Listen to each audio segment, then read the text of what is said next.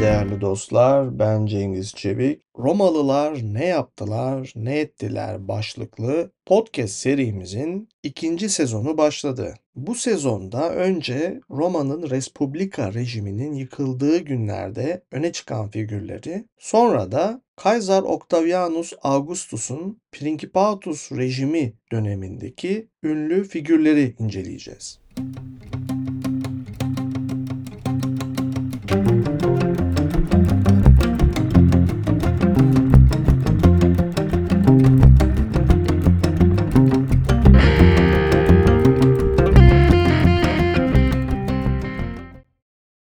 Önce Octavius, sonra Octavianus Augustus Kaysar. Roma İmparatorluğu'nun ilk imparatoru ama aynı zamanda Roma'nın Cumhuriyet döneminin sonunda kritik bir noktada bulunan ve ikinci triumviri yani üçlü yönetimin bir unsuru olmakla birlikte Marcus Antonius ve Kleopatra'yı yenip Roma'da tek başına iktidara gelen ve dolayısıyla Cumhuriyeti resmen bitiren adam. Cumhuriyeti bitiren adam olması elbette bir espri. O meşhur sözde geçtiği gibi Roma bir günde kurulmamıştır. Dolayısıyla bir günde de yıkılmamıştır. Onun yıkıcısı da bir kişi değildir. Yüzyıllar boyunca kurulmuş ve yine yüzyıllar içinde yavaş yavaş yıkılmıştır. Burada Octavianus Caesar bağlamında ele aldığımız Roma'nın yıkımı elbette Respublika olarak da ifade ettiğimiz karma rejimin yıkılmasıdır. Yoksa bu rejimden imparatorluğa geçiş bir yıkımdan ziyade yeni bir faza geçiştir. Bilinen coğrafyadaki Roma iktidarının tek adam yönetimine geçmesidir. Şimdi bu adamın kim olduğuna bir bakalım. Octavianus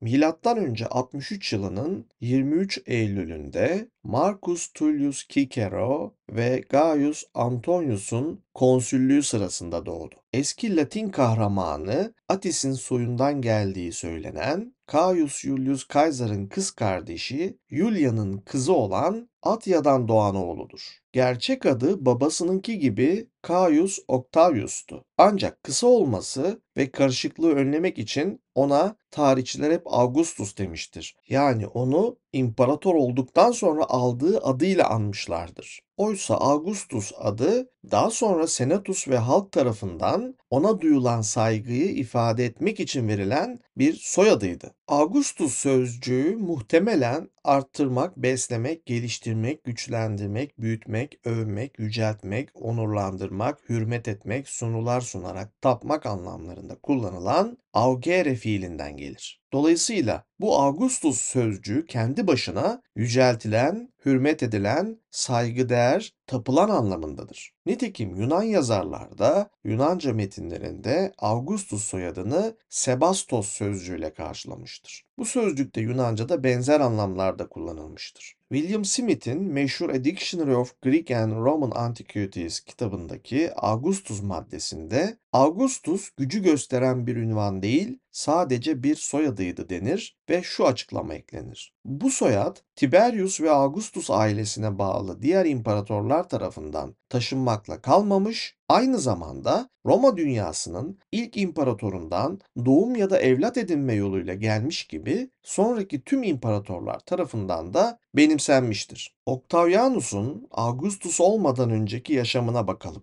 4 yaşındayken babasını kaybetti. Bunun üzerine annesi Lucius Marcius Philippus ile evlendi ve 12 yaşındayken büyük annesi Julia'nın cenaze metiyesini sundu. Babasının ölümünden sonra eğitimi büyük bir özenle büyük annesi Julia'nın evinde sürdürüldü. Onun ölümüyle annesinin yanına döndü. Üvey babası gibi o da bundan böyle eğitimini büyük bir dikkatle izledi. Yetenekleri, yakışıklılığı ve her şeyden önce Caius Julius Caesar'la olan akrabalığı dönemin en seçkin Romalılarının dikkatini üzerine çekti. Ve öyle görünüyor ki erkek çocuğu olmayan Kaiser'ın kendisi de gelecek vaat eden bu gencin eğitimiyle ebeveynlerinden daha az ilgilenmedi. 16. yaşında toga virilisi giydi ve aynı yıl Farsalya Savaşı'ndan sonra öldürülen Lucius Domitius'un yerine Rahipler Kurulu'nun bir üyesi oldu. Bu zamandan itibaren amcası Caius Julius Caesar kendi yoğun yaşamının izin verdiği ölçüde zamanının çoğunu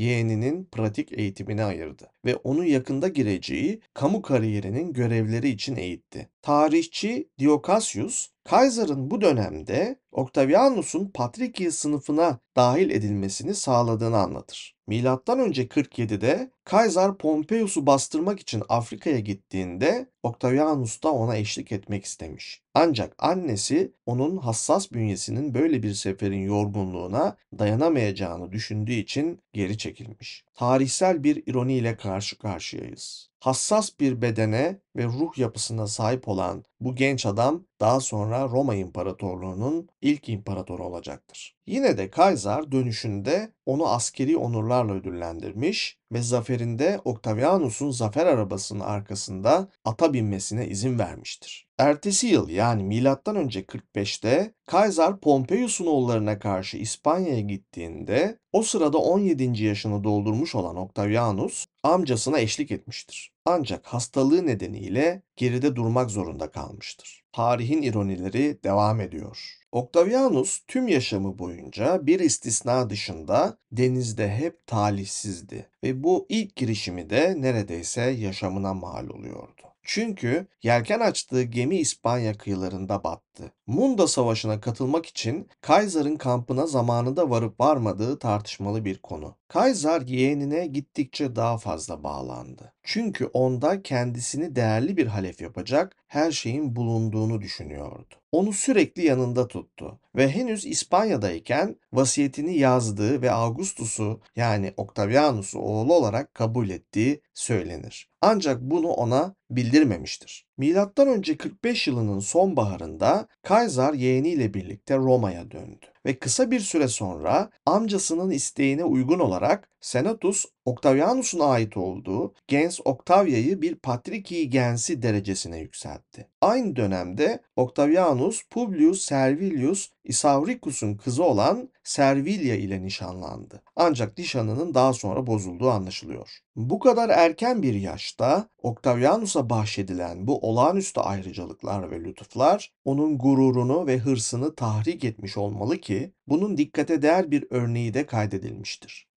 İspanya'dan döndüğü yıl amcası olan diktatörden Magister Equitum makamını isteyecek kadar küstahlaşmıştır. Ancak Kaiser muhtemelen yeğeninin böyle bir makam için henüz uygun olmadığını düşündüğünden bu görevi vermeyi reddetmiştir ve onun yerine Lepidus'a vermiştir. Augustus'un Getay ve Partlara karşı yapmayı düşündüğü seferde kendisine eşlik etmesini istemiştir. Ve genç adamın askeri konularda daha kapsamlı bir pratik eğitim alabilmesi için onu bazı lejyonların konuşlandığı ve Kaiser'ın kendisinin de onu takip etmeyi düşündüğü Illyricum'daki Apollonia'ya gönderdi. Kaiser'ın yeğenini Apollonia'ya entelektüel eğitimini tamamlaması için gönderdiği düşünülür. Ancak bu kentte kaldığı süre boyunca bu ihmal edilmemiş olsa bile Augustus'un eğitmenlerini, örneğin Pergamonlu retorikçi Apollodoros ve matematikçi Theogenes'i Roma'dan yanında götürmesinden de anlaşılabileceği gibi Apollonia bu amaç için hiçbir avantaj sunmadığından oraya gönderilme amacı bu değildir. Kaiser 44'te yeniden yargıçları atamak zorunda kaldığında yeğeninin arzusunu hatırladı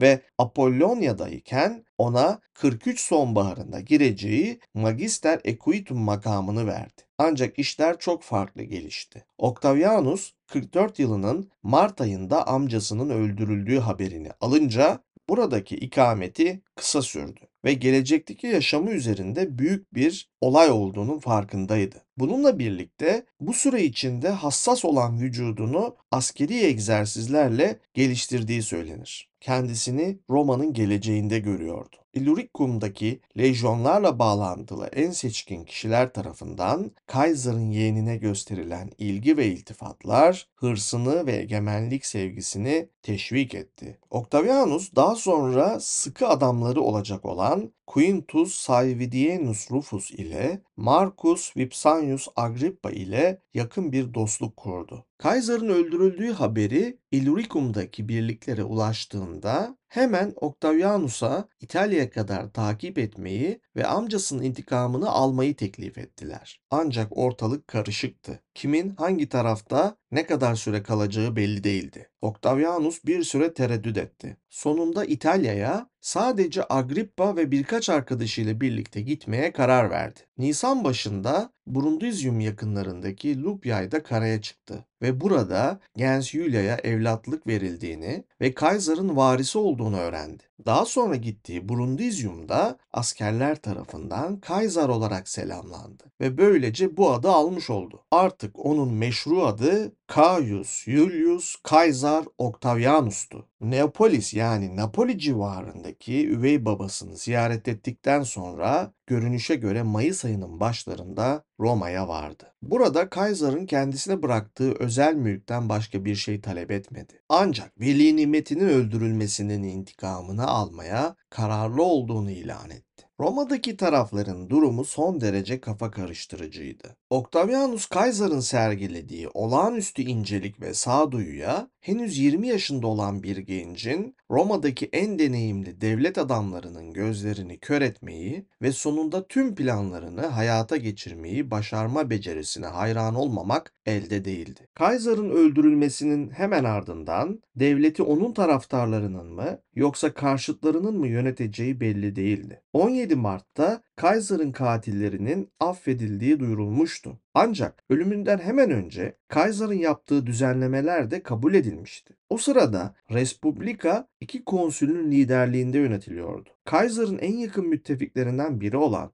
ve Octavianus Caesar'dan yaklaşık 20 yıl kadar kıdemli olan Marcus Antonius ve Gnaeus Domitius Dolabella vardı. Bunlar Octavianus Caesar'ın en büyük rakipleriydiler. Daha önce podcast serimizde bu iki kişiden de bahsetmiştik. Onlara ayrı bölümler ayırmıştık. Rakiplerini sıkıştırmak için çalışmalara başlayan Marcus Antonius, Kaiser'ın cenazesinde kışkırtıcı bir konuşma yapmıştı. Konuşma öyle etkili olmuştu ki halk galeyana gelmiş ve katiller affedilmelerine rağmen Roma'dan kaçmak zorunda kalmışlardı. Ancak Marcus Antonius'un bu başarısı partisinde yeterli ilgiyi görmedi. O da bunun üzerine geri çekilerek etrafında ne olup bittiğini izlemeye koyuldu. İçinde bulunduğu durum halk ve ordu tarafından desteklenmediği için parlak değildi. Kaiser'ın tanrısal mevkiye çıkarılmasına karşı çıktığı için kendi partisinde de kendisine soğuk yaklaşılıyordu. Dahası pozisyonunu güçlendirmek için Kuzey İtalya'da bulunan Gallia Cisalpina'da ve Kaiser'ın devlete kattığı Gallia Comata eyaletlerinin kontrolünü kendisine veren bir yasa geçirmeye çalışması partisinde kızgınlığa neden olmuştu. Attığı yanlış adımlar kendisini zor duruma düşürürken Octavianus Kaiser'ın yükselmesine aynı zamanda bu durum bir zemin hazırlıyordu. Muhtemelen bu dönemde Marcus Antonius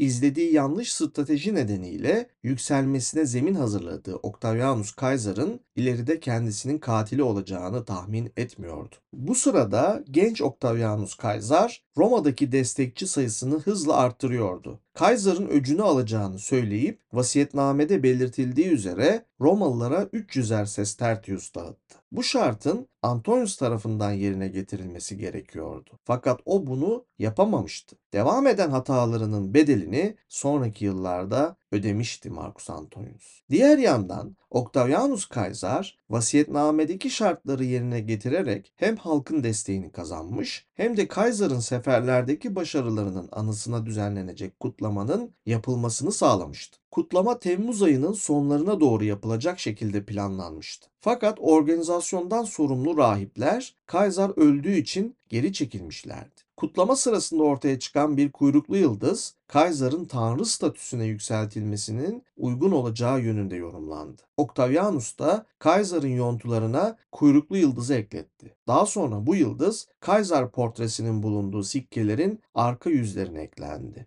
Bu davranışı sayesinde halkın Octavianus Kaiser'a verdiği destek gözle görülür bir biçimde arttı. İleride halkın gönlünü kazanmak için izlediği bu strateji çok işine yarayacaktı. Octavianus Kaiser konumunu daha da güçlü hale getirmek için bir yandan partisindeki kararsızlarla, diğer yandan bazı cumhuriyetçilerle görüşüyordu. Durumdan rahatsız olan Marcus Antonius, küçümsemek için çocuk dediği Octavianus'un yükselişini engellemeye çalıştıysa da yeterince başarılı olamadı. Octavianus Kaiser'ın 44 yılında kampanyadan topladığı emekli askerlerle Roma'ya yaptığı yürüyüş istediği etkiyi yapamamıştı. Kaiser'ın partisini destekleyen askerler aynı partiyi destekleyen diğer silah arkadaşlarıyla karşı karşıya gelmeye razı olmamıştı. Octavianus Kaiser bu hamlesiyle Marcus Antonius'u öfkelendirmişti. O da bu yüzden Roma'yı terk etmeye karar vermişti. Bu sırada prokonsül olan Decimus Brutus'un görev süresi dolmadan Brundizium yakınlarında ordugah kurmuş 4 lejyonunu yanına alarak Galya'nın yönetimini devralmaya yeltendi. Ancak işler umduğu gibi gitmedi. Antonius'un iki lejyonu Octavianus Kaiser'ın kendilerine teklif ettiği parayı devletin meşru konsülünün kendilerine verdiği emirden daha çekici bularak saf değiştirdi. Zor duruma düşen Antonius'un Roma'dan ayrılması aslında kaçtığı şeklinde yorumlandı. Octavianus Kaiser'ın kendi adına düşünmesi gereken sorunları da vardı. Henüz resmi bir pozisyonu olmadığı için istediği gibi hareket edemiyordu. Senatus'ta en fazla koltuğa Kaiser'ın partisi sahip olsa da 62 yaşındaki eski konsül ve bir kahraman olan Marcus Tullius Cicero'nun başında bulunduğu cumhuriyetçiler daha baskındı. Bunun nedeni Antonius'un sert politik tutumunun Kaiser'ın partisindeki birçok senatörü korkutmuş olmasıydı. Antonius'a karşı kullanabilecekleri askeri güçleri olmadığı için ona karşı çıkamıyorlardı. Kendilerine yardım edebilecek Brutus ve Cassius'un doğuda olmaları ve yardım gönderememeleri yüzünden çaresiz bir soylular sınıfı vardı.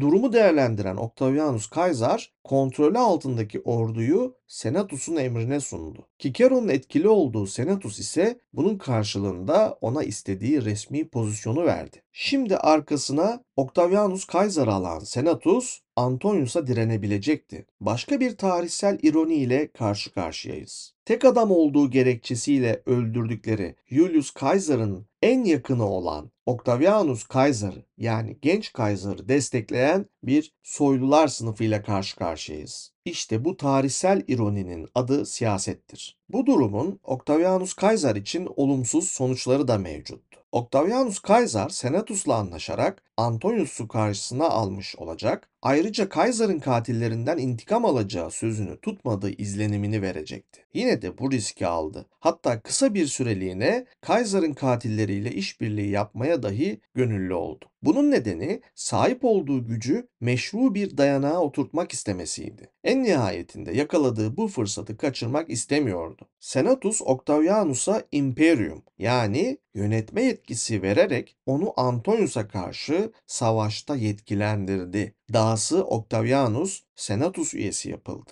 ve kendisine eski konsüllerle oy kullanma yetkisi verildi. 43 yılının 7 Ocağı'nda ilk defa Octavianus Kaiser'a komuta yetkisinin kendisinde olduğunu simgeleyen Faskes verildi. İleride o günü hatırlayarak kurban kesecek ve yeni bir dönemin başlangıcı olduğunu söyleyecekti. Senatus ilk iş olarak Octavianus'un askerlerine söz verdiği bahşişi vermeyi kabul etti. Octavianus'un içinde bulundukları durumu birliklerine nasıl anlattığını bilmesek de onları ikna ettiğini ve birliklerin ona sadık kalmaya devam ettiğini biliyoruz. Vaat edilen ödülün büyüklüğünün onları inandırmış olması muhtemeldir. Hazırlıklarını tamamlayan Octavianus Caesar o sırada Mutina'yı kuşatmış olan Marcus Antonius'la savaşmak üzere yola çıktı. Marcus Antonius bölgeyi Decimus Brutus'tan teslim almak istemiş ancak reddedilince kenti kuşatmıştır. Bu sırada M.Ö. 43 yılının konsülleri ve Kaiser'ın yandaşları olan Hirtius ve Pansa kendi birlikleriyle Marcus Antonius'a karşı savaşmak için Mutina'ya gelmişlerdi. 21 Nisan'da yapılan muharebeyi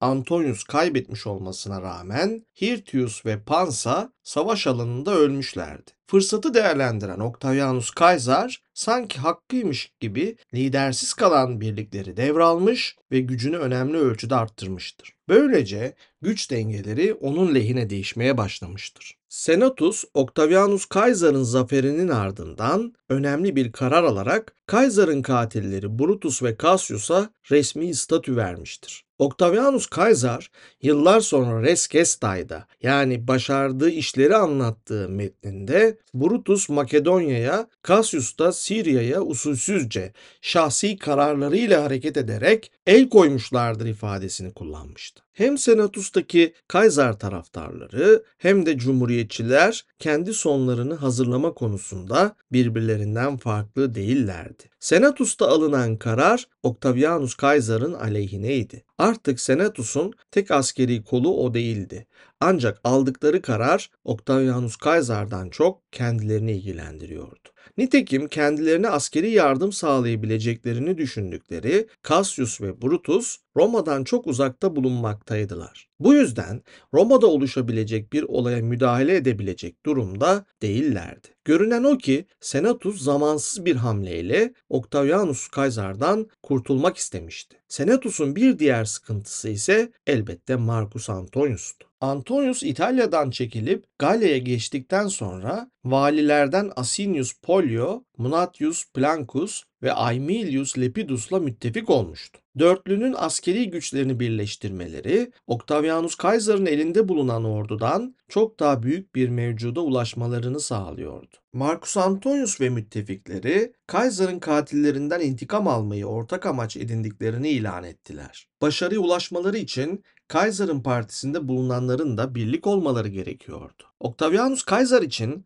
hangi tarafta yer alması gerektiği açıktı. Yine de ilk önce kendi pozisyonunu sağlamlaştırma yönünde adım attı. Octavianus Caesar Roma'ya bir Centurio heyeti göndererek Senatus'tan Mutina'da ölen konsüllerin yerine kendisinin atanmasını talep etti. Ayrıca ordusuna daha önce verileceği söylenen ancak ödenmeyen bahşişin verilmesini istedi. Geç Cumhuriyet döneminde Senatus'un askerlere ödemeyi vaat ettiği bahşişleri ödememesi daha önce de birkaç kez görülmüştü. Talepleri dinleyen Senatus, Brutus ve Cassius'un yakında geleceklerini ve kendilerini koruyacaklarını düşündüğü için Octavianus Caesar'ın isteklerini geri çevirdi. Talebin reddedilmesi üzerine Octavianus Caesar Roma'ya yürüdü. Kendisine bu yolculukta amcası Quintus Pedius da eşlik ediyordu. Bu seferki yürüyüşü başarıya ulaştı ve 19 Ağustos 43 yılında kendisini konsül seçtirdi. Octavianus Caesar Augustus olunca Reskestay'da halkın seçimi olarak yorumlayacaktır bu durumu. Buna karşın gerçekler anlatılandan farklıdır. Senatus Kenturya heyetinin taleplerini reddedince Octavianus Caesar ordusuyla kente yürümüştü. Halkın onu seçmekten başka çaresi yoktu. Konsül olduktan sonra ilk işi yeni bir yasa geçirerek Kaysar'ın katillerine karşı özel bir tribunus oluşturmak oldu. Böylece övey babasının intikamını alacağı söylemini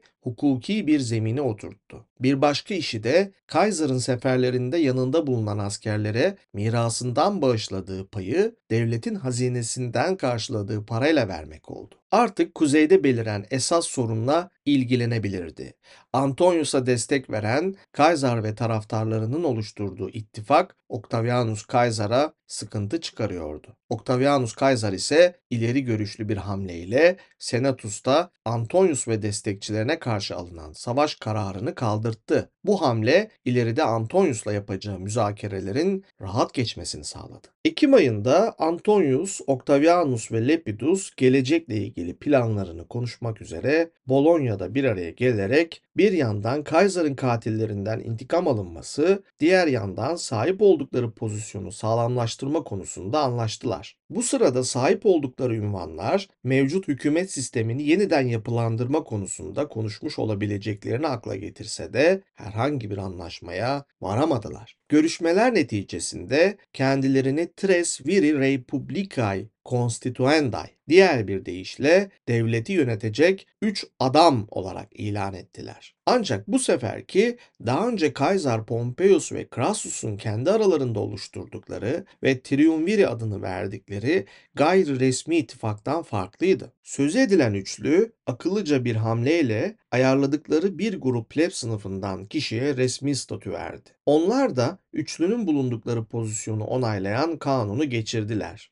Gerçekte diktatör olsalar da cumhuriyetçi rakipleri tarafından alt edilmemek ve çıkarlarını korumak adına var olan hukuki düzene uymaya özen gösteriyorlardı. Yani köprüyü geçene kadar ayıya dayı demeye devam ettiler. Milattan önce 43 yılının 27 Kasım'ında yapılan referandumla arzuladıkları imtiyazlara kavuştular. Cumhuriyeti yıkmak için bazen cumhuriyeti savunuyor gibi görünmek lazım. Hatta cumhuriyetçilerle işbirliği yapmak. Sahip oldukları yetkiler 5 yıl ile sınırlanmış görünüyordu. Ama gerçekte sınırsızdı. Alabilecekleri herhangi bir karar kanun hükmünde olacaktı ve hiç kimse kararlarına itiraz edemeyecekti. Üçlünün niyetlerinden duyulan endişenin yersiz olmadığı kısa süre içerisinde ortaya çıktı. Bu üç adam imparatorluğun batıda kalan kısmını referandumda belirlendiği üzere bölüştü. Lepidus, Gallia Narbonensis ve İspanya'yı, Octavianus Kaysar Sicilya, Sardinya ve Afrika'yı, Antonius da Gallia Cisalpina ve Gallia Comata'yı aldı. Adeta ülkeyi bölüştüler. Yapılan bu paylaşım Octavianus'un askeri gücünü zayıflatırken Antonius'unkini gözle görülür bir biçimde arttırıyordu. Octavianus Kaysar'a kalan Sicilya ve Sardinya'nın çevrili olduğu sular Pompeius'un oğlu Sextus Pompeius'un filosunun kontrolündeydi ve bu durum devam ettiği müddetçe adalar işine yaramazdı. Ayrıca Octavianus Afrika'yı kontrol etmek istiyorsa onu ele geçirmeliydi. Octavianus ile Antonius için planın ikinci aşaması Kaysar'ın katillerine karşı birlikte savaşmaktı. Bunun için plana sadık kaldılar. Bunu başarmak için askerleri motive etmeye yani paraya ihtiyaçları vardı.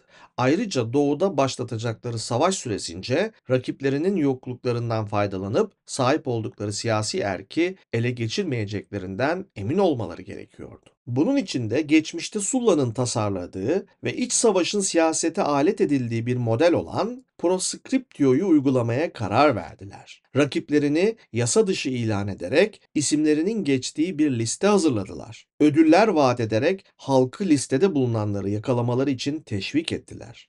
Listede adı geçen bir kişi öldürüldüğünde mallarını müsaade edip ve elde edilen geliri kendi aralarında paylaşıyorlardı. Yaklaşık 300 senatör ile 2000 atlı sınıfı mensubu hazırlanan listeye dahil edildi. Maalesef listede önceki bölümde işlediğimiz Marcus Tullius Cicero'nun da adı vardı. Kararı uygulamaya yanaşmayan Octavianus Caesar bir süre dirense de Antonius Cicero'dan nefret ediyordu. Bu nedenle Octavianus Caesar'ın çabaları yetersiz kaldı. Octavianus Caesar'ın Cicero'nun lehine aldığı tavır inandırıcı bulunsa dahi alınan önlemleri zalimce uygulaması için ortaklıkları onu zorlamadı. Sergilediği acımasız davranışın devamı sonraki yıllarda da kendisini gösterecekti.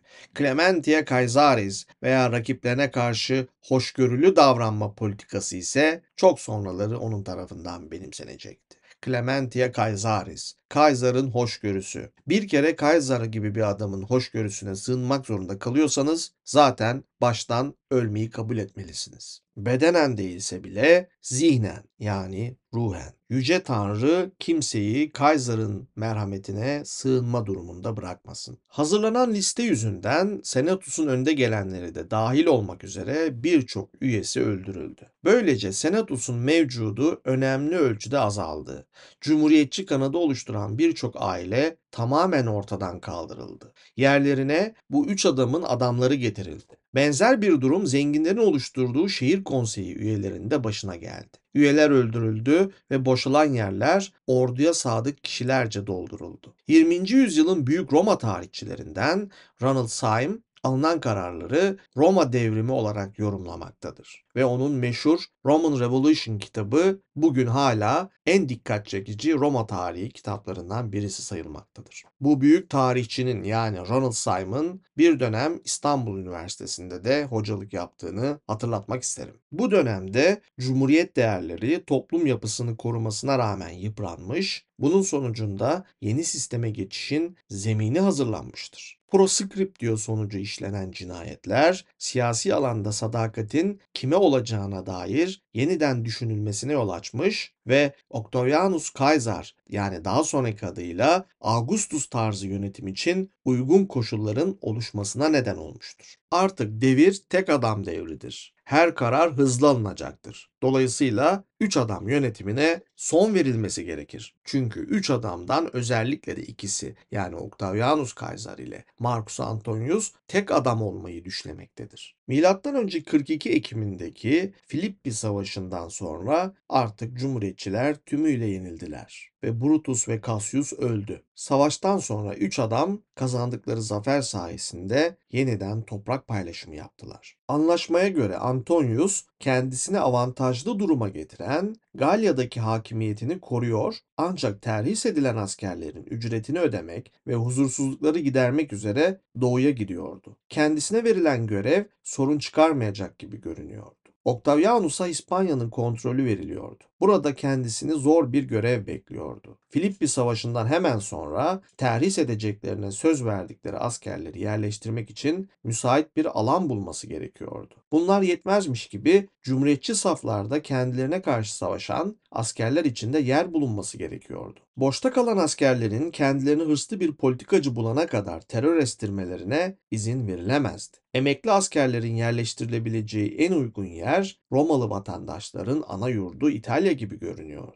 Eyaletlerde de yeterince alan olabilirdi. Kaiser öldürülmeden önce emekli askerleri eyaletlere yerleştirmeye başlasa da bu fikir o anda pek kabul görmüyordu. Esas sorun İtalya'da devlete ait toprağın kalmamasıydı. Octavianus emekli askerlere yer açmak istiyorsa mal sahiplerinin topraklarına el koymalıydı. Ancak bu tercih riskliydi ve sonuçları ağır olabilirdi. Tahliye edilen öfkeli vatandaşlar Octavianus'un rakipleriyle işbirliği yapabilirdi. Durumun farkında olan Octavianus Caesar yine de bu riski aldı ve nihai zaferine temel oluşturacak müsaadele yöntemini benimsedi. Emekli askerler için yerleşkeler oluşturarak onları kendisine yükümlü hale getirdi. Bu karar çok önemliydi. Nitekim politikada etkili olmanın esas yolu askerin verdiği destekten gelmekteydi. Terhis edilen birlikler için oluşturulan yeni yerleşkelerden en az 18 İtalyan kenti etkilendi. Bazı kentlerde nüfusun tamamı evlerinden olurken bazılarında mülk sahiplerinin mallarına el konuldu. Ortaya çıkan öfke dalgası ana yurdu silip süpürdü. Asinius Polio'nun müdahalesiyle Mantua'daki arazisini kurtarmayı başaran şair Vergilius gibi birkaç istisna haricinde birçok kişinin malları müsaade edildi. Daha sonra Vergilius Polio'ya olan minnettarlığını kır şiirlerinde belirtmiştir. Kendisine yardımcı olduğu için Polio'yu överek onun için kurban keseceğini belirtmiştir.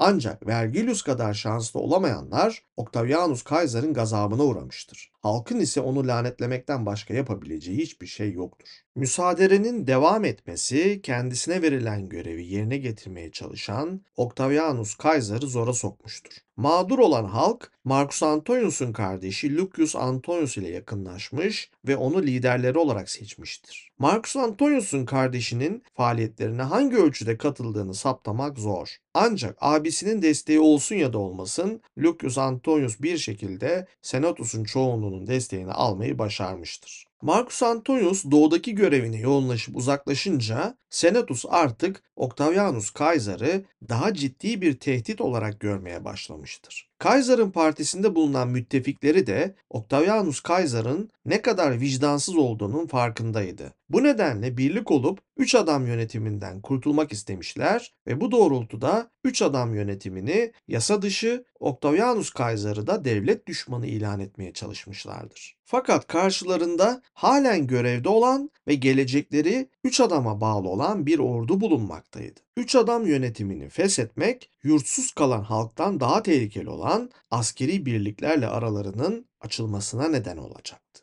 En nihayetinde Octavianus Kaysar kendisine karşı durarak büyük bir kumar oynayan Lucius Antonius'u ezici bir mağlubiyete uğrattı. Lucius Antonius destekçileriyle beraber Etrurya ve Umbria'ya sınırı bulunan iyice takviye edilmiş Perusya'ya çekildi. Octavianus Kaysar kenti kuşattı ve rakibini teslim olmaya zorladı. Milattan önce 40 yılının başlarında kente girdi. Lucius Antonius'un hayatını bağışlamasına rağmen kentte katliam yaptı. Halkın önemli bir bölümü kente sığınan senatörler ve atlı sınıfından kişiler tarafından acımasızca öldürüldü. Octavianus Kaysar'ın yaptığı kıyım ilerleyen yıllarda da peşini bırakmamıştır. Augustus dönemi şairlerinden Propertius onu geçmişte yaptıklarından dolayı lanetleyen ve ölenler için ağıt yakanlardan biriydi. Kazanılan zafer ile Octavianus Kaysar kısa vadede rahatladı. Bağışladığı Antonius yanlıları Perusya'dan kaçarak doğuya gitti. Amaçları Antonius'u ikna ederek İtalya'ya müdahale etmesini sağlamaktı. Fakat doğuda sıkıntılar baş gösterdi. Partlar hem Sirya'da hem de Asya Minör'de gerçekleştirdikleri akınlarla endişe verici başarılar elde etmişlerdi. Tüm bu olumsuzluklara rağmen Antonius geleceği için daha riskli bulduğu İtalya'ya odaklanmayı tercih etti. Octavianus Kaysar İtalya'da gücünü pekiştirdi. Bu yüzden burayı komuta sadece kendisindeymiş gibi yönetmeye başladı. Onu bertaraf etmek isteyen Antonius ise çareyi Batı Akdeniz'i kontrol eden Pompeius'un oğlu Sextus Pompeius'la ittifak yapmakta buldu. Sözün özü, Kaysar'ın partisinin önde gelen isimlerinden olan Antonius, başarıya ulaşmak adına Cumhuriyet yanlısı Pompeius'la işbirliği yapmakta sakınca görmedi. Buna da siyaset diyoruz. İngiliz yazar ve politikacı Lord Chesterfield'ın dediği gibi, politikacılar ne sever ne de nefret eder. Onları duygular değil, çıkarlar yönlendirir. Britanyalı muhafazakar politikacı Alan Clark'ın dediği gibi, politikada gerçek dost yoktur. Hepimiz etrafta dolaşan ve suda kan izlerinin görünmesini bekleyen köpek balıklarıyız. Gerçekten de hem Marcus Antonius hem de Octavianus Kaysar birer köpek balığıydı. Kan izlerini takip ediyor ve daha fazla kan döküyordu.